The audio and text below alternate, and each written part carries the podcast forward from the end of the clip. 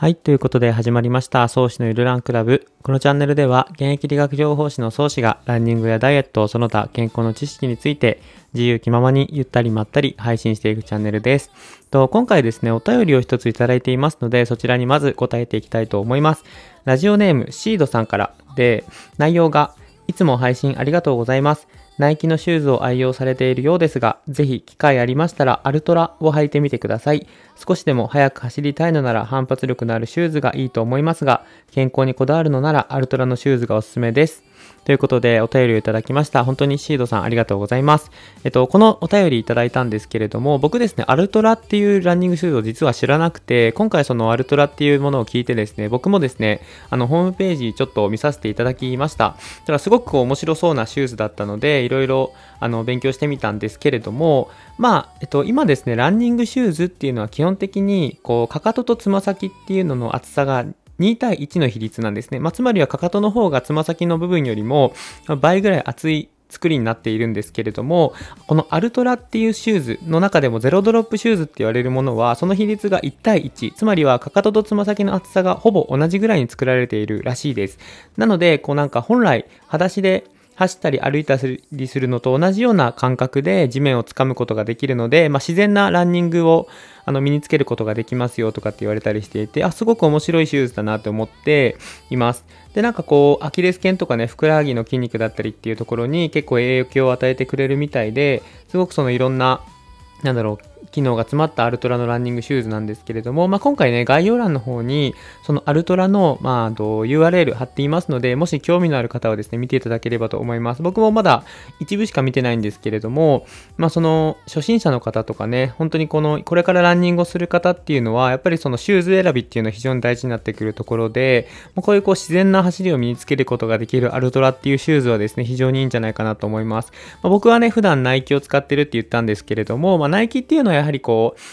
今まではね、アルファフライだったりとかベイパーフライって言われるようなカーボンプレートが有名になりましたけれども、やっぱりそれは競技レベルにおいては非常に有効だったりするんですけれども、やっぱり初心者でね、とっつきやすいのはこういうアルトラだったりとか、いろんなその他のメーカーさんでもね、いろいろ初心者向けのシューズって出されたりしていますので、そういうのもいいんじゃないかなと思いますので、ちょっと僕もね、今度シューズを買う機会があったら他のメーカーも試してみようかななんて思いました。ということで、シードさんお便りありがとうございます。こんな風にですね、皆さんもお便り送っていただければ読ませていただきますので、ぜひぜひよろしくお願いします。で、今日の内容なんですけれども、今回はちょっとランニングのテーマでお話ししていきたいと思います。でですね、このアルトラの話が出たので、フォアフットとか、ヒールストライク、あとはそうやって言われるように、設置の方法っていうところを今回ちょっとピックアップしてお話ししていきたいと思います。ということで、早速お話ししていきます。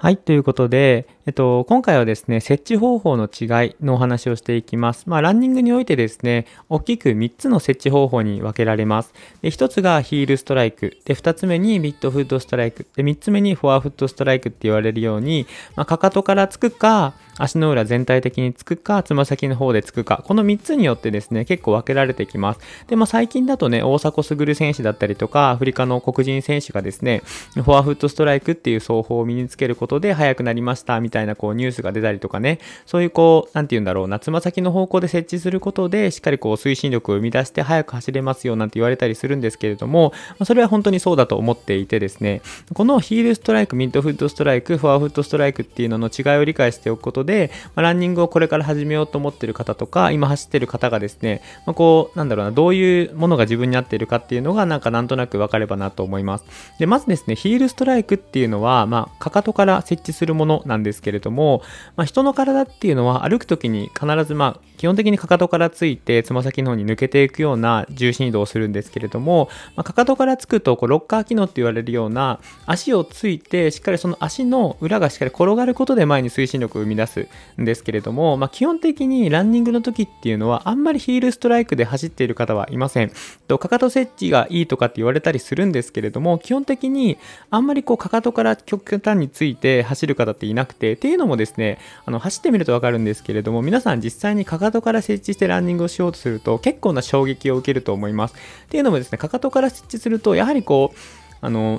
どうしてもロスが出るというか、こう前に進みたいのにどうしてもかかとから接地することで後ろ方向に力学的に力がかかってきてしまいますので、あんまりこう走りながらですね、人の体は自然にヒールストライクになるようなことってあんまりないんですよね。どっちかというとミッドフッドストライクみたいな、こう足の裏全体でつくように接地する方が多いです。でその時に若干こうヒール気味について前の方にこう推進していくみたいなパターンの方は多いんですけれども、基本的にそのヒールストライク、ミッドフッドストライクっていうのが、初心者、あとはランニングされている方に非常に多い走法なんですけれども、このミッドフッドストライクとヒールストライクっていうのは足のスイング動作によって前に進んできます。フォアフットストライクとこのミッドフットストライク、ヒールストライクっていうのは大きくここで二分されていて、まずフォアフットストライクの方から話をしていくと、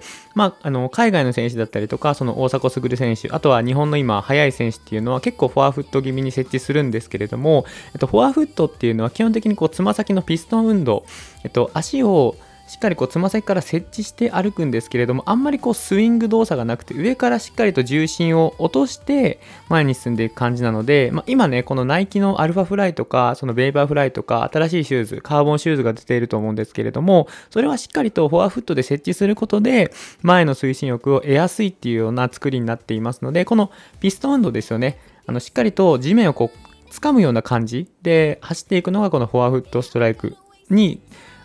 一方でですね、あとはミッドフッドストライクとヒールストライクっていうのはどっちかというとやっぱスイング動作がすごく大きいです。足をですね、振って一回前に出してしっかり接地して前に進んでいく感じ。ちょっと言葉で説明すると難しかったりするんですけれども、このスイング動作とピストン動作っていう違いが2つ大きな違いになります。で、フォアフットストライク、いわゆるその速い人が使っている走法っていうのはですね、初心者の方、僕もやってみるとわかるんですけれども、結構きついです。っていうのも、足だけの問題ではなくて、やっぱり体幹部分だったりとか、上半身のしっかりこう固定性、体幹の力っていうのが非常に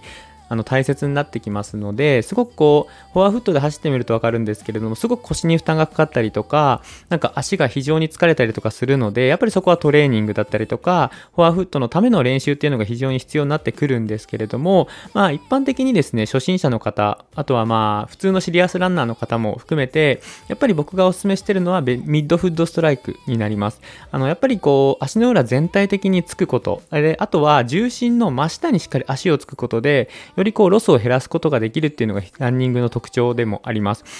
例えば野球だったりとか、サッカー、バスケットも含めて、どうしてもこう走って止まるっていう動作が必要なので、そういうこう動から静に行くスポーツっていうのは重心を低くする必要があるんですけれども、ランニングっていうのはやっぱりこう静から動へのスポーツなので、基本的にブレーキってあんまり使わないんですね。フォアフットストライクとかミッドフットストライクっていうのは基本的に足の真ん中か前方ぐらいに接地するので、腰が自然とこう高くなるんですよ。骨盤がしっかりと浮いてね。なのでそういう状態であればブレーキを使わずに体を前に進めることができるので、非常に効率的に体を前に運ぶことができます。なので、その僕がお勧めするようにミッドフットストライクだったりっていうのが非常にこの初心者ランナーの方にとっては良かったりします。フォアフットストライクだとちょっと上級者すぎる走法になってくるし、ヒールストライクっていうのはなんていうのかな、現実的ではないというか、基本的にヒールストライクで走ってますよっていう方も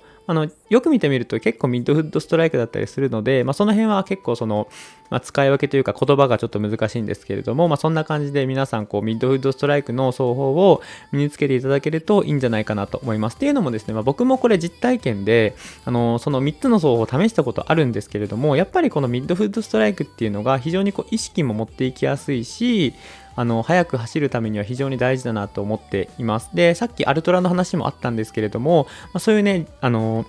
つま先とかかとが1対1の割合で厚さがあるっていうところも、やっぱりそのミッドフッドストライクだったりとかっていうのに意識を持っていきやすいための作りなんじゃないかなって個人的に思ったので、やっぱりこういろんな走法ありますけれども、僕はやっぱミッドフッドストライクで重心の真下に足をつくっていうところが、こうランニングの効率のいいフォームを身につけるために一つ要素かなって思っています。っていうのがですね、今日お話したかった内容です。ちょっと長くなってしまったし、結構内容難しかったかもしれませんけれども、明日からのランニングとかこれからのランニングに役立てていただければと思います。ということで今日はこれで終わりにしていきます。はい。ということで、ゆるランクラブでは皆様からのお便りをどしどし募集中です。概要欄もしくはプロフィールページのフォーム URL の方からラジオネーム、あとは質問、感想等々送っていただければとても嬉しく思います。ということで、これで終わりにしていきます。最後まで聞いていただいてありがとうございました。それではまた次の配信でお会いしましょう。さよなら。